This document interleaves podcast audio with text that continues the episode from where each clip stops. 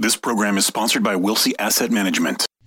Welcome to your commercial-free, uninterrupted investment show, sponsored by the S E C-registered investment firm, Wilsey Asset Management, a fiduciary firm owned and operated by President Brent Wilsey, who has been putting clients' investment needs first for over forty years. The Smart Investing Show has been giving unbiased financial information for over twenty-seven years on local radio stations right here in San Diego, providing you with fundamental analysis on stocks and investments you want to know about. Now, here are your hosts, Brent and Chase Wilsey.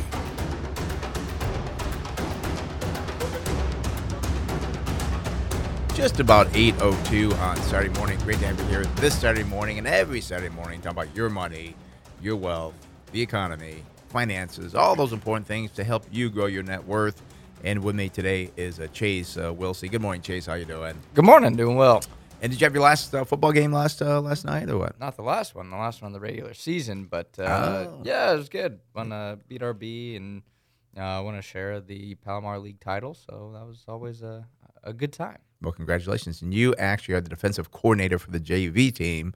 And I guess you guys did very well this season. Yeah, finished off the year nine and one and one and outright won the league title. So that, that was exciting. Okay, no offers from colleges yet to go coach in the colleges yet, right? Like, we can't lose you here at the Wilsey Asset Management. So No, I, I think I got one more year left in me for coaching. It, it's it's a lot of time. It's a it's a big commitment, but it's pretty rewarding. I mean, uh, helping the kids and stuff, isn't it? Yeah, I mean, I, I just enjoy being out there with a lot of the kids and um, – it's a lot of fun. You get to build those relationships and, and you know, see the kids improve over time, and both kind of um, in terms of life and also football. Yep. But yep. You know, it, it's fun. And again, for those that don't know, you are the defensive coordinator for the J V team, uh, football team for Poway High, and the linebacker coach for the varsity team. So yeah. Linebackers did well. I mean, you guys didn't give up too much. Oh, we we they actually they beat us up pretty good. It was I didn't think we played that well, but um, you know our. our linebacker, we had two. We're now down two linebackers. They both got hurt. Oh, so wow. um, I was unfortunate, but hey, you know, uh, next guy up is the mentality. That's good. All right. Well, let, let's uh, switch over to the uh, business side here. Let's talk about the uh, labor shortage, which uh, we know about. Uh, with all the job openings out there, the labor shortage is causing problems in many different sectors. Some of those sectors struggling the most include areas that were the hardest hit uh, by the pandemic. Even with increased wages, it appears workers still not enticed to come back to work. Uh, hotels, for example, are currently employing seventeen percent less workers than before the pandemic, but paying an average wage that is thirteen point three percent higher. And and the number of people working at restaurants and bars, another example, is down seven point six percent compared to before the pandemic. But hourly pay, gosh, it's up twelve point seven percent. And, you know, uh, my younger brother works at a restaurant. He works at the O G's in Carmel Mountain. And, you know, he loves it there. And right. I love O G's. They they do a great job there. Just, uh, you know, if you haven't been, I highly recommend it. But I bring him up because he's like, gosh, I made, you know, a couple hundred bucks the other night in and tips. tips. And, you know, he, I'm like, wow, you're making like over twenty dollars an hour at some yeah. point. I mean, I, I'm in shock, you, yeah. you know, and it, it's, it is what it is. I mean, people are making more money in, in these areas, but it still isn't enticing people. And, you know, and the restaurants in particular has led to inflation at restaurants, as meals were seven point three percent more expensive in September than they were in February two thousand twenty. Uh, again, another area that we're seeing that key word, inflation. Now, this has led to more reliance on technology as business investment in information processing equipment rose sixteen percent in the year through June, and this compares to investment in this area growing at an average of four percent annually over the last decade. I mean, that's four times what we've seen yeah. in the last decade, and, and the, uh, we hear it all the time. These restaurants say, I can't find the workers, so I, I know another particular restaurant, they still haven't opened up inside, not because of the COVID rules, but because we don't have the capacity in terms of our workforce to take on that kind of, uh, you know, uh, consumption. Right, right. And, and and again, you talk about the higher price at restaurants. I, I've seen that. You, you you go to lunch now with uh, two or three people, like, wow, it's over one hundred dollars now. I mean, it, it, it is more expensive. And, that again, they've got inflation costs on their food. They have uh, higher wages they have to pay to get people in there. Uh, funny story last night. We're at a charity event last night at the U S Grant, and my fiancée, Christina, we, she goes, well, I want to get a, a nicer thing of tequila. So we went across the way And uh, she goes, do you have some nice tequila? He goes, yeah, well, we'll try this one. She did. Well, she tried it.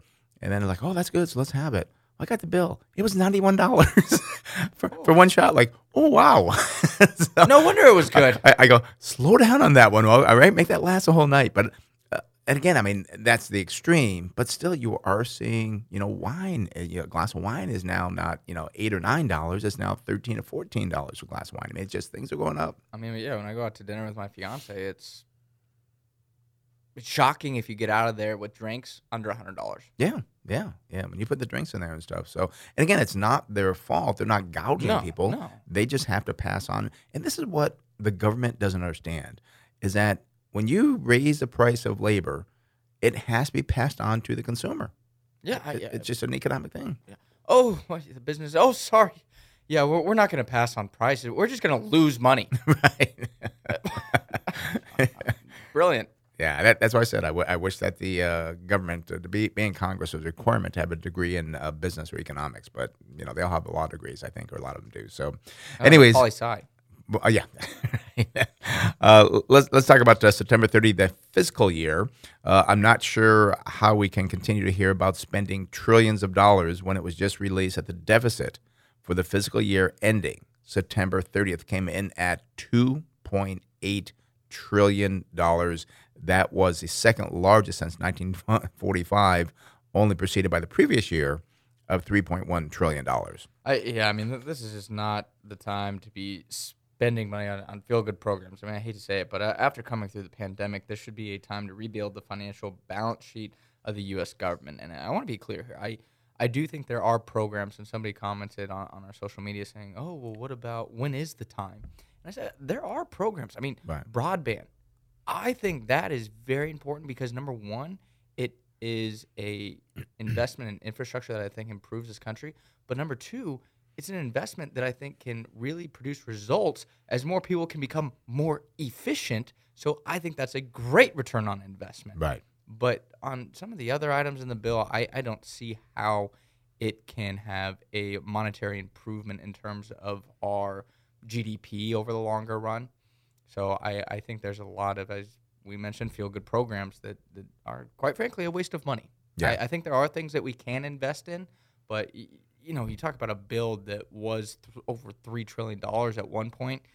That, that doesn't make sense to me. Yeah, and I'm glad to see it is coming down. I still think we should spend virtually nothing on some of these programs. Some are good. And again, they got the infrastructure program. Very important to spend on that. Even that has other things in there that are, I think, a waste of money, but there's yeah. compromise. Compromise, right. That, that You're not, I mean, Democrats, Republicans, you're not going to get everything that you want. That's just the reality. Right, right. But some of those things that were in there, I can't think of anything that comes to mind right now, are kind of silly uh, in the amount they spend on it. And, and, and it, taking it down to the personal level, when you've gone through a difficult time and your debt has gone up, you know, dramatically, well, you say, okay, well, now I got to pull back to pay off this debt. You don't say, oh, well, let's spend more because it's it's okay. It's okay that my credit card is now, you know, fifty thousand dollars. My credit card's maxed out. Well, good thing I have another one I can go max out. yeah. yeah, the wise decision would be to pay that down. Same thing with the government. So, again, I am for helping people out uh, and, and trying to do the right thing to grow our country, but there are times to do it. I, I just, again, we can't let that debt continue to grow because it will be a problem. So uh, we'll see what happens to that. Also, at uh, around eight fifteen or so, we're going to be talking to uh, Dan McAllister. Now, he is the San Diego County uh, Treasurer Tax Collector. He's going to be calling in here just about to, uh, eight fifteen. We're going to talk about, because that time for paying taxes, property taxes, is coming up. Uh, before we do that, I do want to talk about uh, Tesla. Uh, well, the craziness is back. Uh, I'm sorry to say it, but Tesla moved uh, approximately thirteen percent on Mondays, continued to move up a little bit after that. It was announced the company will supply Hertz with one hundred thousand rental cars. This would deliver about four billion dollars in revenue for the company, yet the stock added about one hundred fourteen billion dollars to its market cap on the news and has now joined the one trillion dollars market cap. Oh, my gosh. Yeah, I mean, it's it's a club of only a few companies. It's not as if there's, you know, hundreds of companies that are worth a trillion dollars. It's it's, it's absolutely insane. Uh, but kind of looking...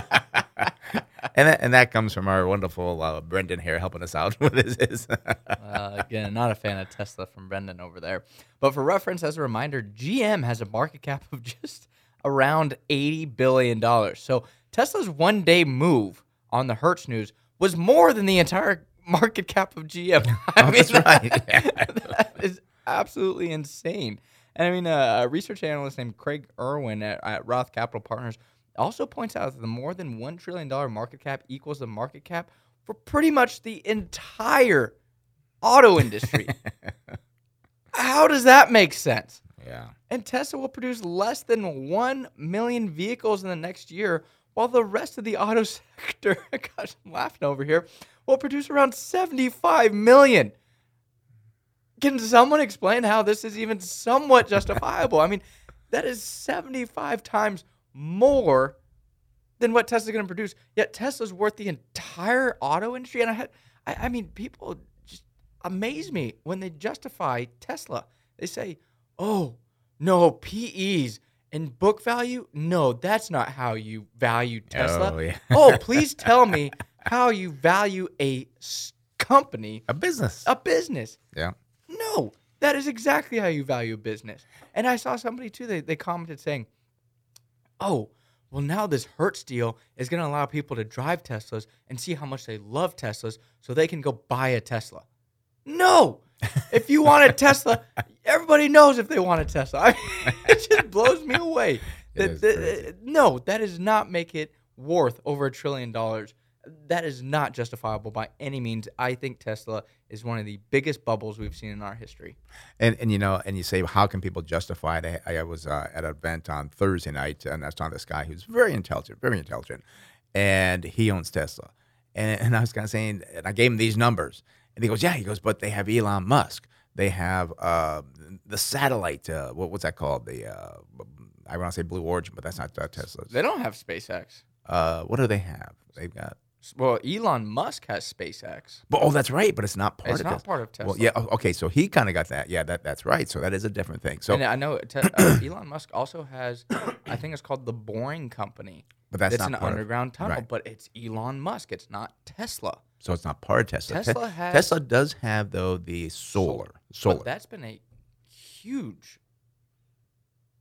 disappointment, I right. would say. Right. It, it doesn't even show up in terms of their financials. And, and Chase, this is what happens, uh, and this happened in the tech boom and bust, where people would come up with these reasons for things and so forth, and there was no fundamental reason. Again, we pointed out very good reasons uh, that it's worth more than the entire industry, but yet is one seventy-fifth of the cars produced.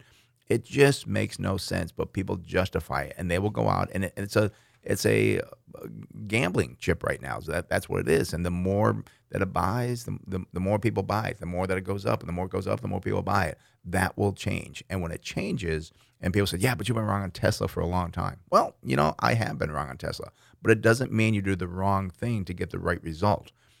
You do the wrong thing, you will eventually get burned on that.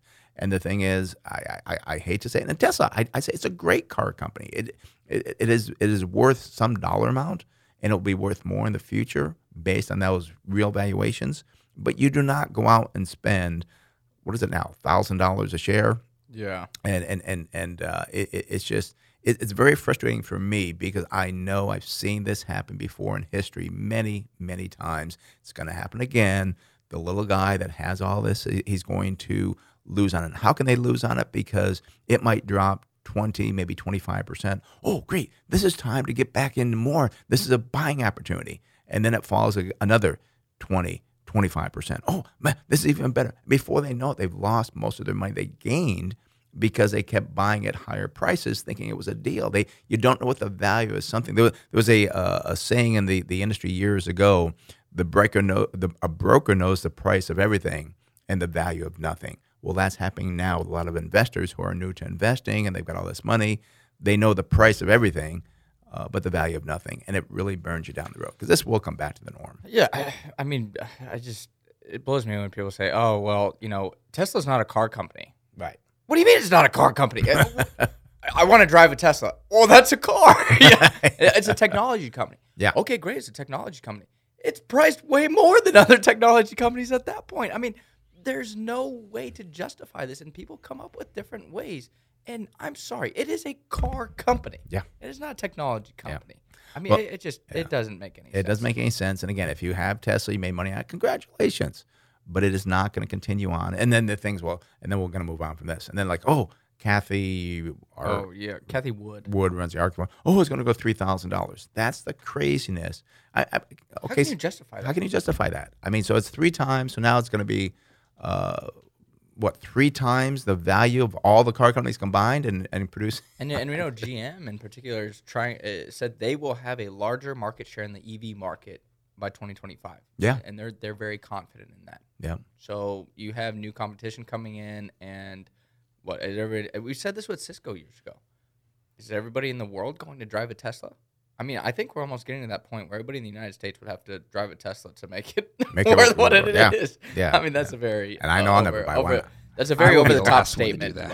What's that, Brendan? I said I would be the last one to ever do that. Yeah. I don't think you'd ever do it. I'll never do it. I'm sorry. I, I need my gas-powered cars. I so. won't do it because I hate the stock so much.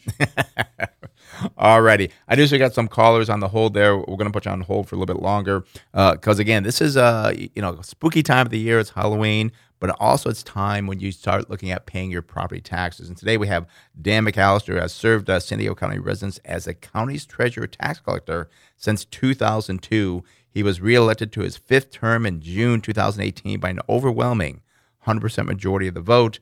Dan oversees the collection of more than six billion dollars in property taxes each year, the management of over twelve billion dollars in the county's investment pool, and the administration of the county's over one point five billion dollars defined contribution.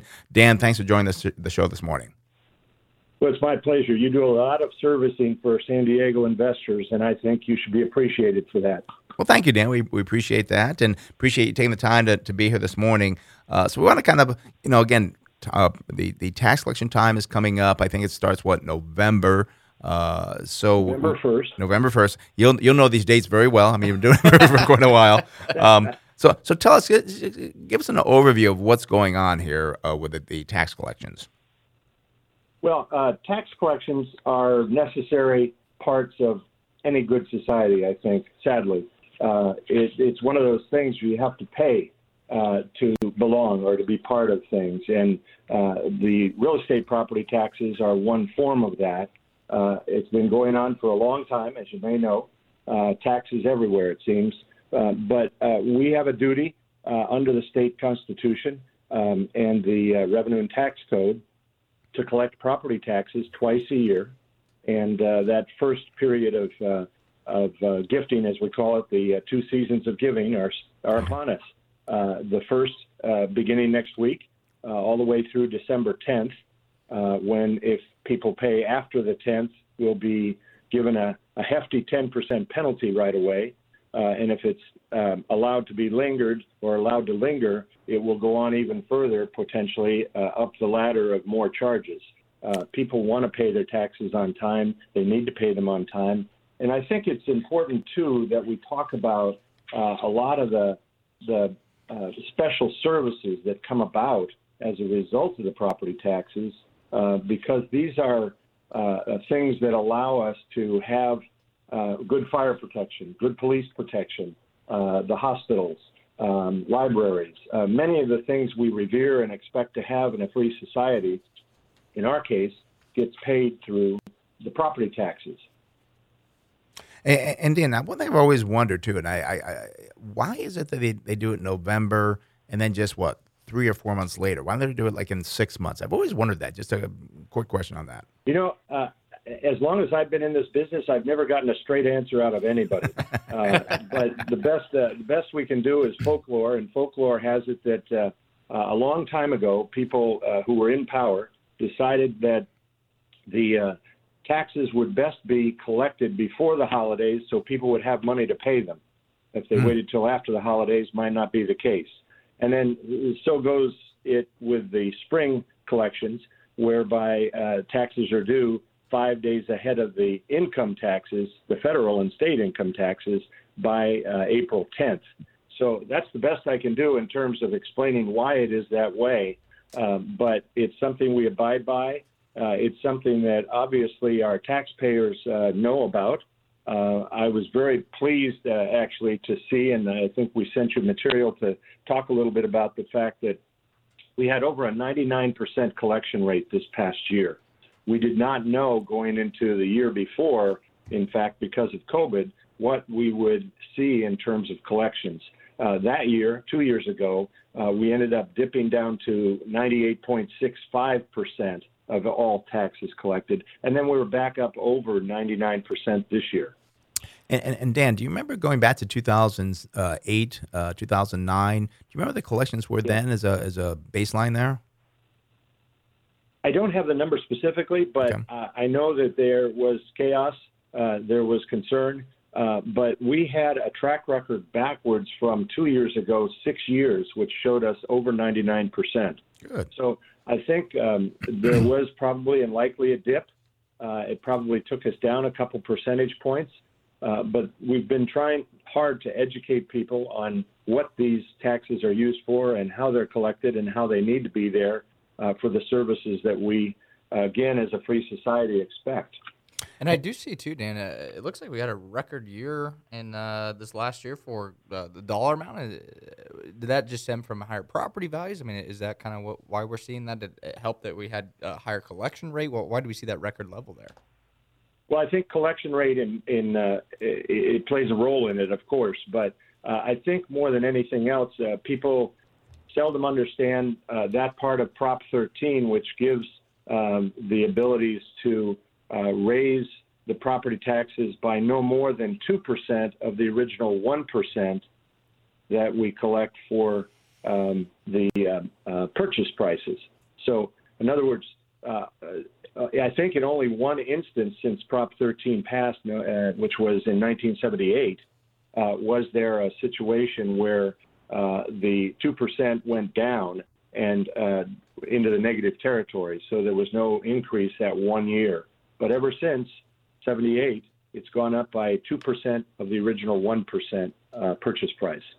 And, and Dan, it looks like we collect, uh, not we, but you, collect one million dollars. four thousand eight hundred eight bills uh, with a total value of, what, seven point three billion dollars. Yes, it's it's pretty ominous. I mean, it's, uh, it's a huge amount of money. Uh, you mentioned the valuations. I think the valuations are going to kick in next year from the huge run-up in the markets we've seen this year and last year uh, in terms of values and purchase prices. Because remember, these things don't get factored in until Uh, everything is collected, sorted, and uh, assigned uh, uh, where it should be on the totem pole of payments.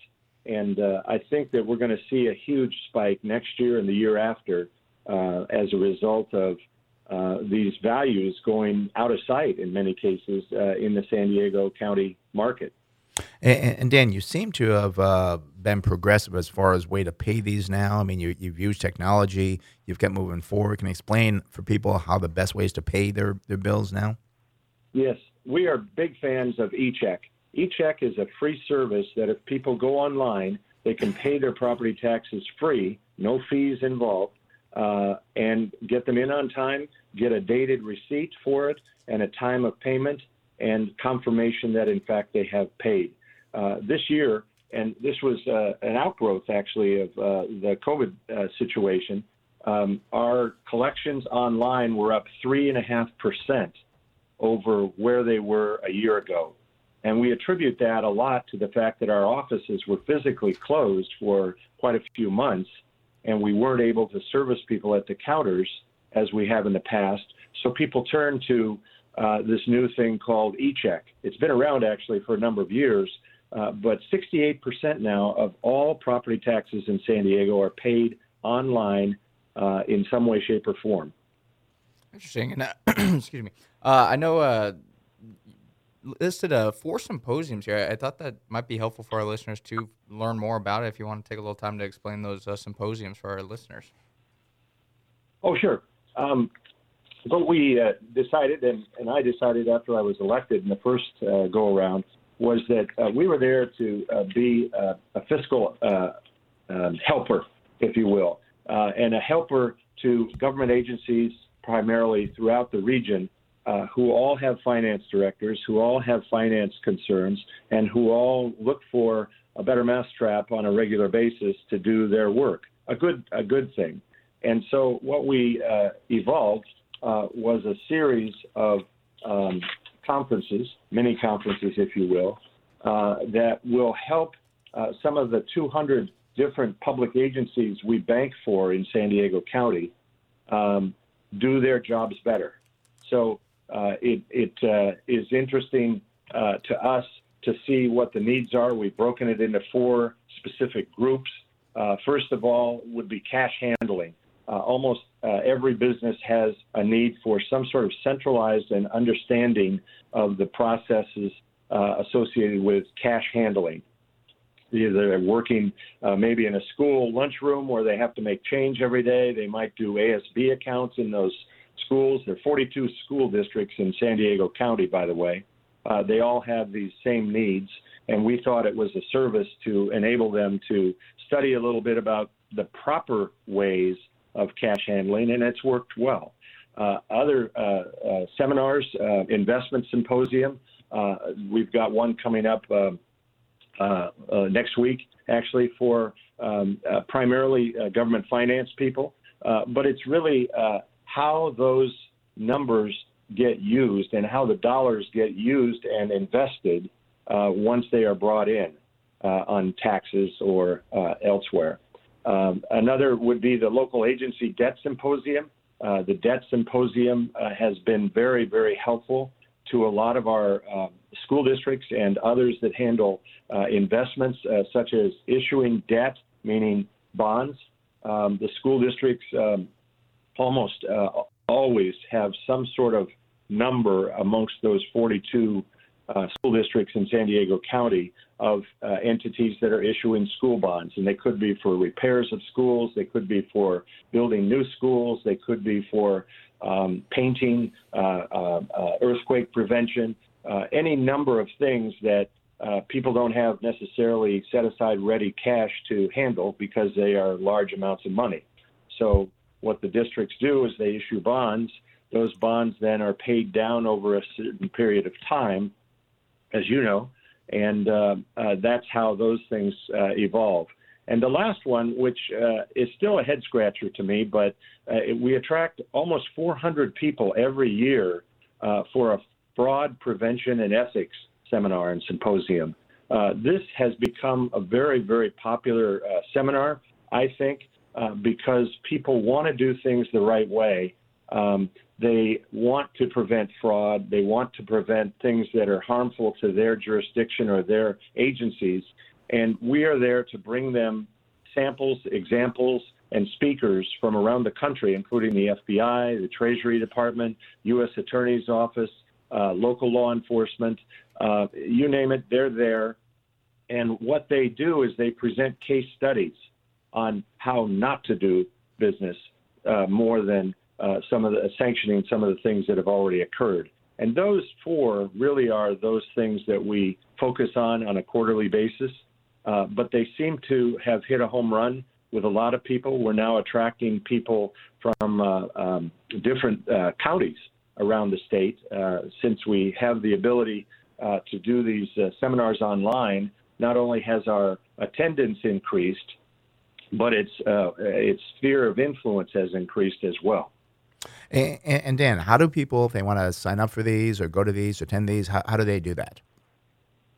Well, they're primarily resolved uh, or, or used for uh, the end users uh, who are the school districts and the public agencies. Uh, um, and I assume we could probably accommodate a few uh, people from the public, um, but it's predominantly for the people in those uh, um, agencies mm-hmm. uh, that we're trying to help improve the performance of, uh, and therefore we focus on uh, participants from those two hundred public agencies that we serve. Okay, good. And, and then uh, lastly, I was wondering too, like the, I've always wondered this, I know people do as well, the tax allocation. Yeah. Where is this money going? How's it going? And, and how do you invest this money? What's going on with that? Well, uh, first of all, let's talk about the investments. Uh, I think we learned, uh, we collectively uh, across the United States learned in nineteen ninety-four with the bankruptcy of uh, Orange County, the largest single municipal bankruptcy in history at that time, uh, that it does not pay to uh, uh, enter into contracts or any kind of uh, purchasing uh, efforts at uh, high risk or even risky um, investments. Uh, since that time, uh, the government, uh, the governor, uh, the legislature have passed um, different reforms which uh, forbid us from investing in equities, REITs, uh, individual stocks, and it basically uh, orders us not to invest in anything longer than uh, five years for a duration. Uh, and now you can understand, too, there's a bit of a dilemma now with the market and uh, interest rates and uh, C Ds. Um, any number of fixed income instruments uh, are really featuring pretty low yields. Mm-hmm. But our mission is to keep our participants out of trouble by offering up uh, a pool of investments which uh, is run daily Uh, by qualified uh, investment professionals. Uh, we have a division that uh, that actually works at that. Uh, most counties do throughout the fifty-eight counties in the state of California. Uh, and it helps us to keep things in line. Uh, we have an independent uh, financial advisor who specializes in government work, um, uh, who uh, works with us on a regular basis, uh, as we do an oversight committee, which was another outgrowth uh, growth of um, Uh, the ninety-four bankruptcy.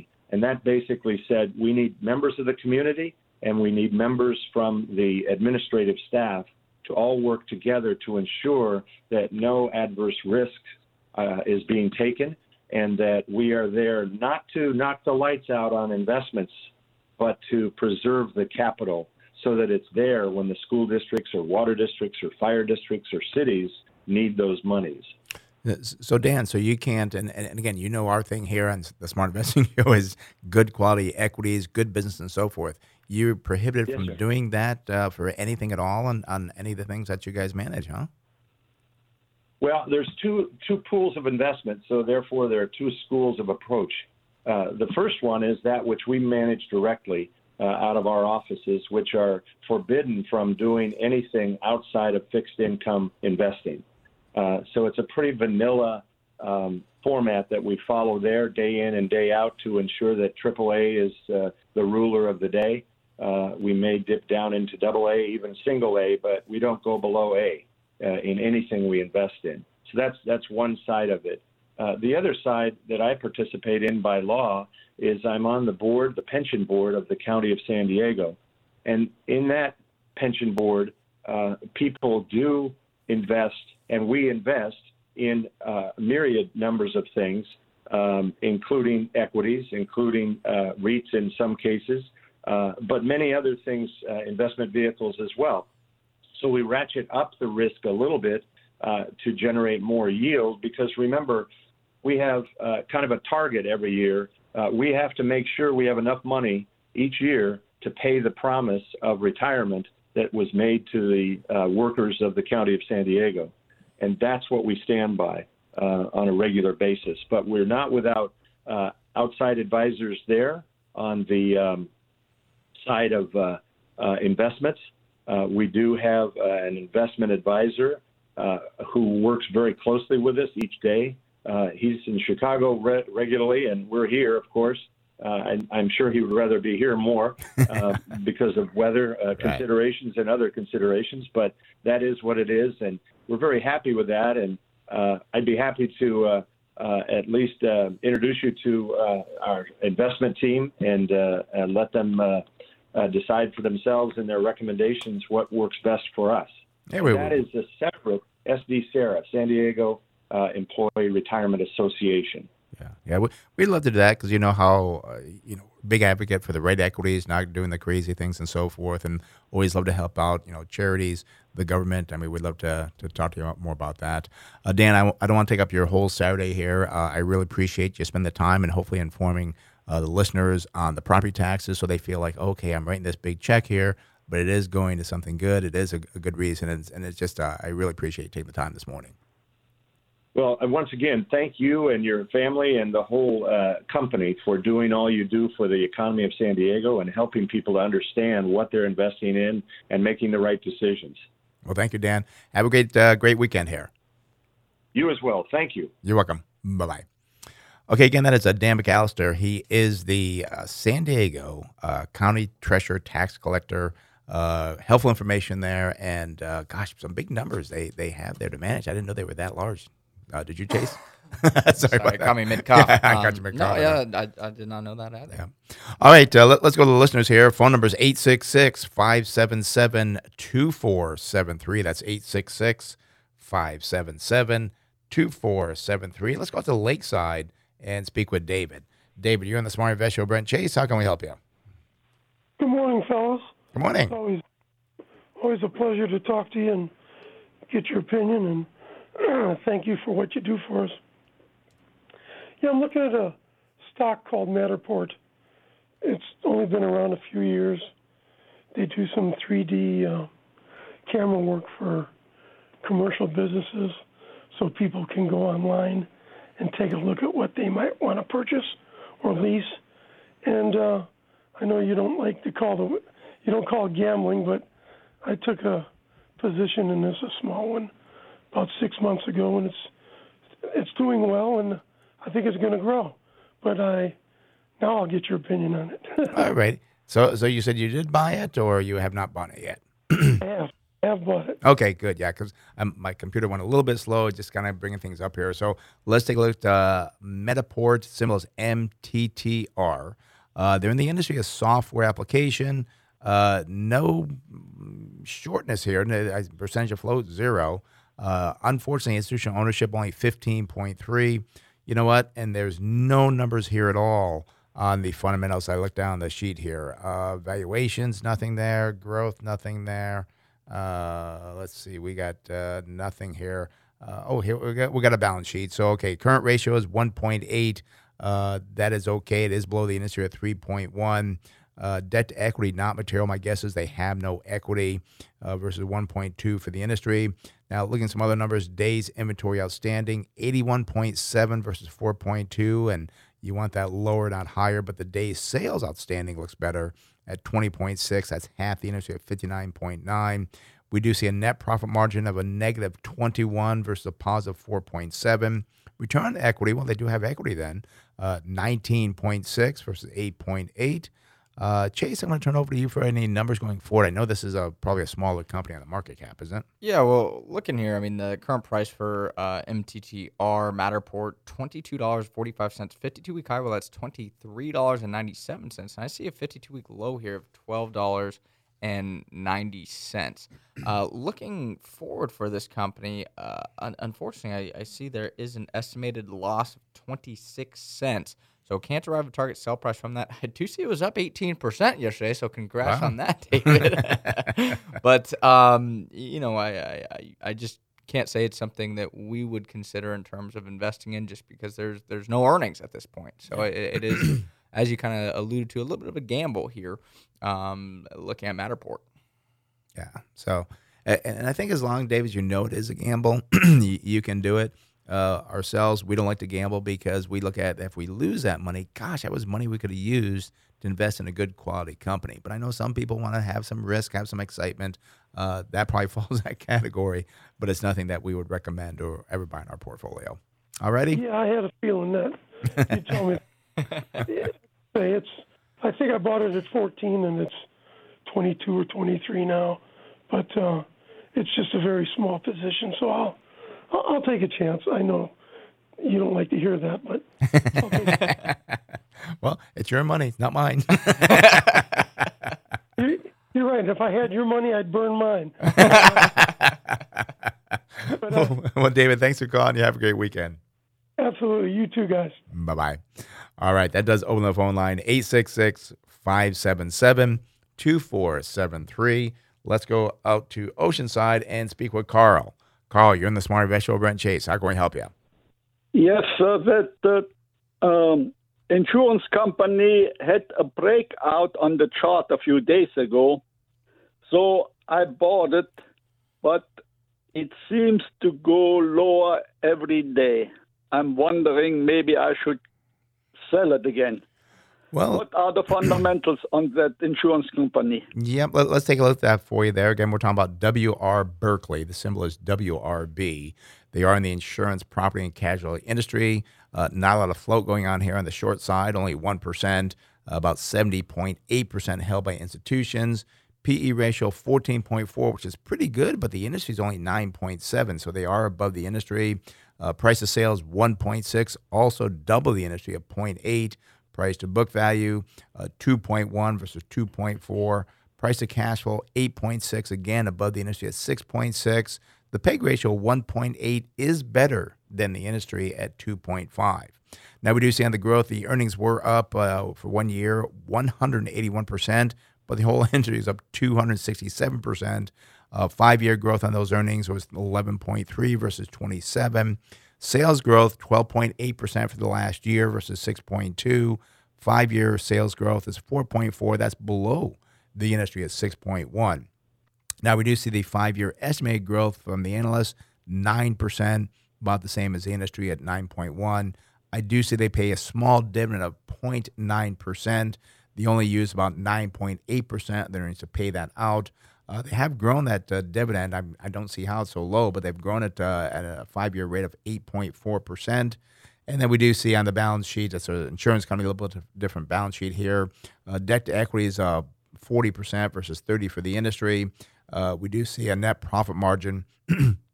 uh, I'm sorry, uh, net profit margin. Oh, debt, debt, debt, debt to equity, I gave that already. Uh, net profit margin ten point six versus eight point eight. So I'm not too thrilled with it unless Chase has something good to say here and there and he's going forward. Yeah, I mean, let's start with the current price here for uh, W R Berkeley, seventy-nine dollars and sixty cents, fifty-two-week high, well, that's eighty-two dollars and seventy-six cents, and the low, fifty-nine dollars and sixty-one cents. I mean, it, it is up twenty-one percent here, Carl, but it sounds like you bought it after the run-up. And, and I, I, I am concerned. I mean, I look forward, December two thousand twenty-two, I see estimated earnings per share of five dollars and three cents.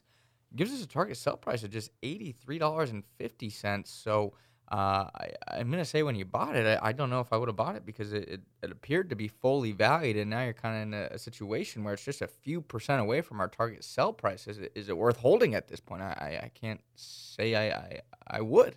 Yeah, yeah. I mean, and it could move there. You said a few percent away. It could move there. Tomorrow could actually go down more because it already hit the uh, target sell price. And, uh, yeah, it, it, I, I, I would say – Uh, if you haven't already, I would probably would hold and wait for that discipline. Wait till it hits that target sell price because, again, if it goes back up, you're going to be upset. So I would say hold on to it. If it hits that target sell price, be ready to hit that sell trigger. All righty? Okay, thank you. You're welcome. Have a good one. Bye-bye.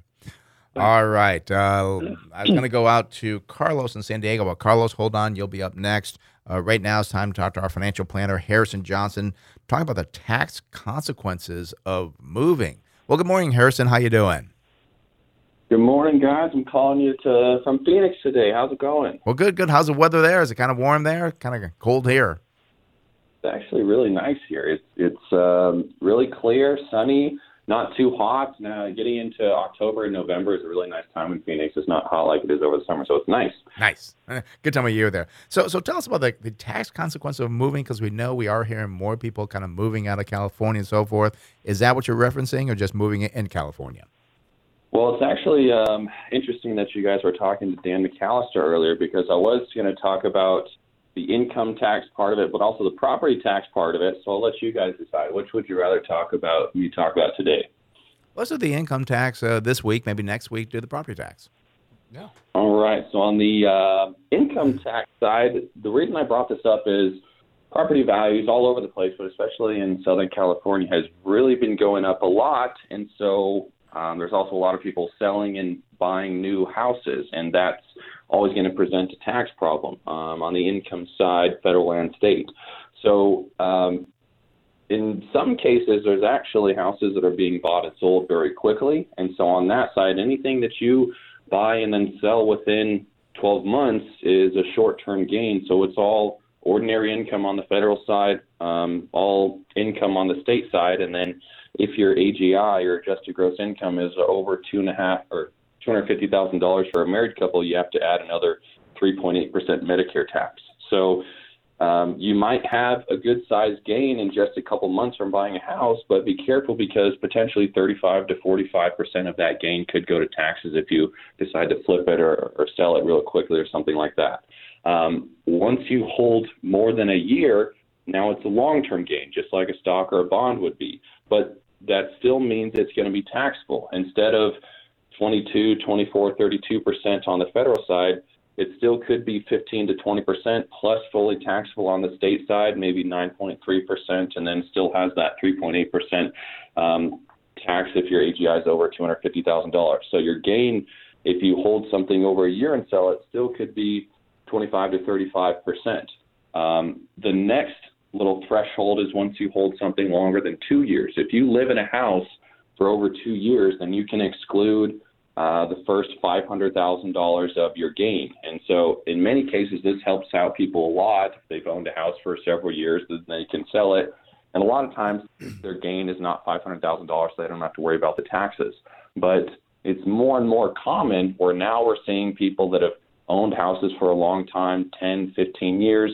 They bought it for four hundred thousand dollars. Now it's worth one and a half. So even with that five hundred thousand dollars exclusion, you're still looking at a huge, huge capital gain um, tax liability. And so my recommendation to everyone out there who owns a house is whenever you do something to that house, any upgrades, renovations, improvements, remodels, um, new roofs, all that stuff, you want to make sure you're keeping all your receipts, invoices, doc- and documentation, because when you do go to sell that house at any time in the future, that will increase your cost basis and ultimately reduce the amount of tax that you have to pay on the sale. And, and Harrison, one thing I'm sit, uh, sitting here thinking, you hear these people, oh, I'm flipping houses and so forth. I don't think they're thinking about the tax consequences, are they? I, I talked to somebody a week ago who um, was wanting to do that. And then when I explained the tax situation of it, they're like, oh, so if I flip this, I really only get to keep half of the gain because of all the taxes that you have to pay. Yeah, that's that's the way it works. So you, you got to go that two-year threshold before you get that five hundred thousand dollars exclusion, which would not. And be. you have to you have to live in it. So if you're flipping oh. something that's totally investment, then that's all all income, unless you wanted to ten thirty-one it to something else, and you could keep going doing that if you wanted to. But that's a whole different thing. Yeah. And, and this is why, again, as a financial planner, when you sit down, you talk to people, you go over these things so they don't make mistakes and then come back later like, oh, I didn't know that was the case. That's right. Darn it, C P A, why am I paying so much in taxes? Well, didn't plan for it. Yeah. and, and I think, unfortunately, I mean, many times people, they look at their C P A when they do their taxes, but for a financial planner like yourself, and again, you're a true financial planner, not a uh, salesman disguised as a financial planner, I'll put it that way, Um, to where you guide people through their lives of, of financial decisions to help them not make these decisions, not after the fact. Yeah, I, I tell people what to do before they do something so we understand the impact as opposed to try and mitigate it after it's already been done. Yeah, and, and I know you're very busy now in the office. I mean, gosh, you're you're working like uh, ten hours a day, it seems like, and so forth. You're, you're there a lot. A lot of people now calling you, but we're still going to give out your phone number. Still going to keep you busy there because you do a lot for, for people. We want to help out as many people as we can. So, Harrison, thanks for taking the time today. Uh, I know you're in Phoenix visiting your family, so have a great weekend, and we'll see you Monday morning. Thanks, guys. We'll see you Monday morning. Okay. And you forgot to give the phone number for Harrison. Are you oh, I always do. I always do when he hangs okay, up. Okay. Yeah. All right. Uh, again, that's Harrison Johnson, our financial planner. Again, he's on a salary. He does not charge commissions or anything else. It's a fee-based financial plan. So if you want to talk to somebody that's unbiased, you can call the office, eight five eight, five four six, four three zero six. That's eight five eight, five four six, four three zero six. You can also visit the website, send them an email there. Uh, website smart investing two thousand dot com. That's smart investing two thousand dot com. And yes, the secret is out. I mean, a lot of people say, I mean, he's getting now so many referrals, and people sit down and say, gosh, no person I've ever talked to has done the extensive financial planning that you do. He is phenomenal. That's why we hired him. He's, he's just great. So uh, get him now while you can, because I think a year from now, I, I hope he can only do so many financial yeah. plans. So we'll, we'll have to find another Harrison Johnson, but for now, he's the man. Yep. So. Yep. All righty. Uh, let's go out to, uh, let's see, phone numbers here, eight six six, five seven seven, two four seven three. That's eight six six, five seven seven, two four seven three. Let's go out to San Diego and speak with Carlos. Carlos, you're in the Smart Invest Show. Brent Chase, how can we help you out?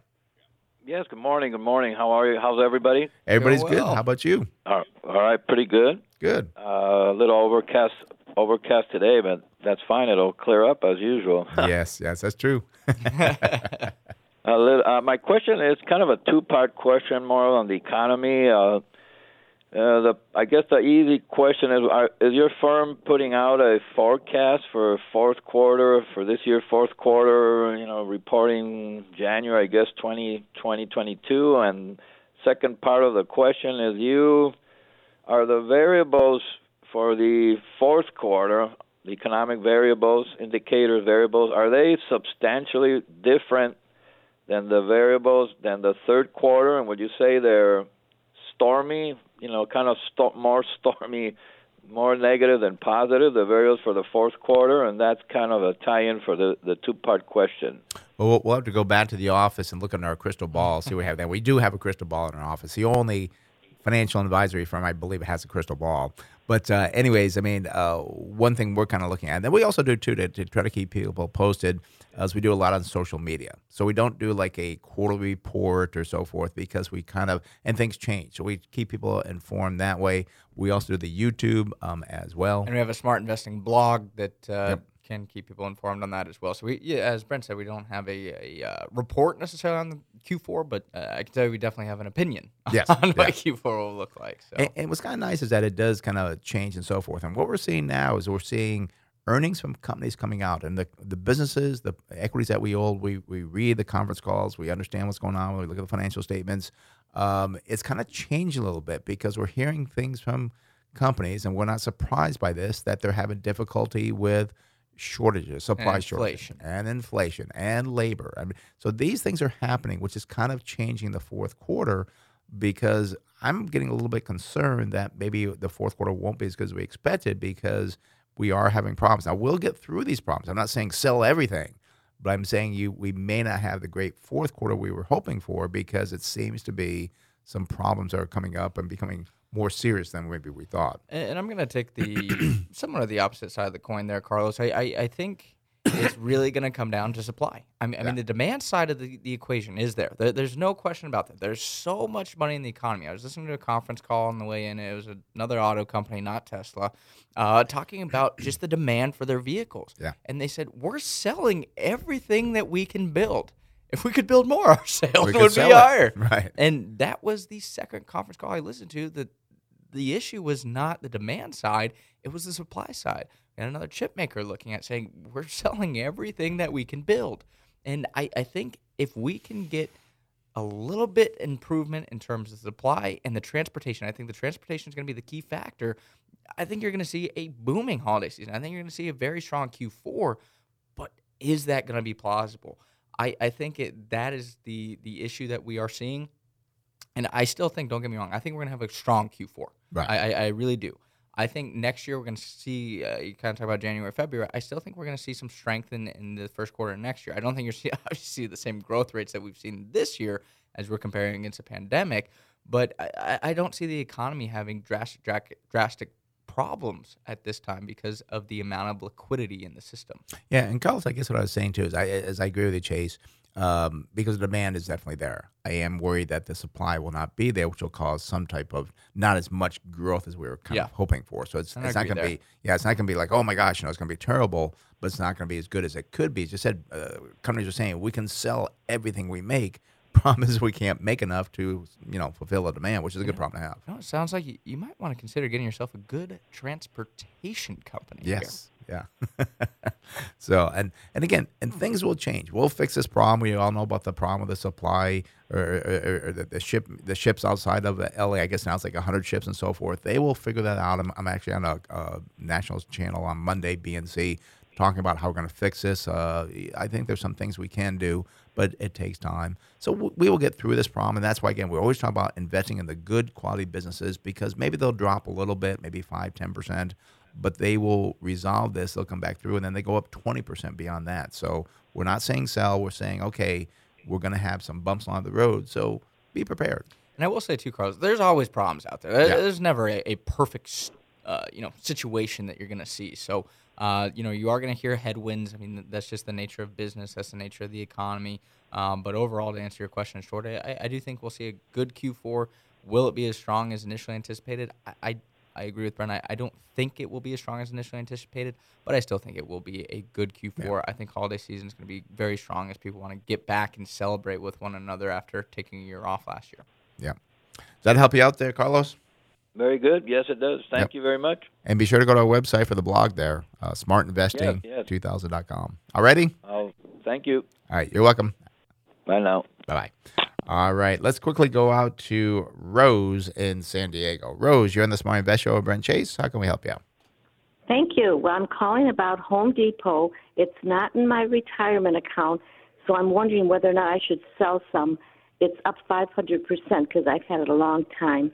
And it's about two hundred thousand dollars, and it's maybe oh five percent of my um, port- portfolio. Oh, okay. Well, uh, let's see. I my my screen just went kind of crazy on me. I didn't go to the numbers.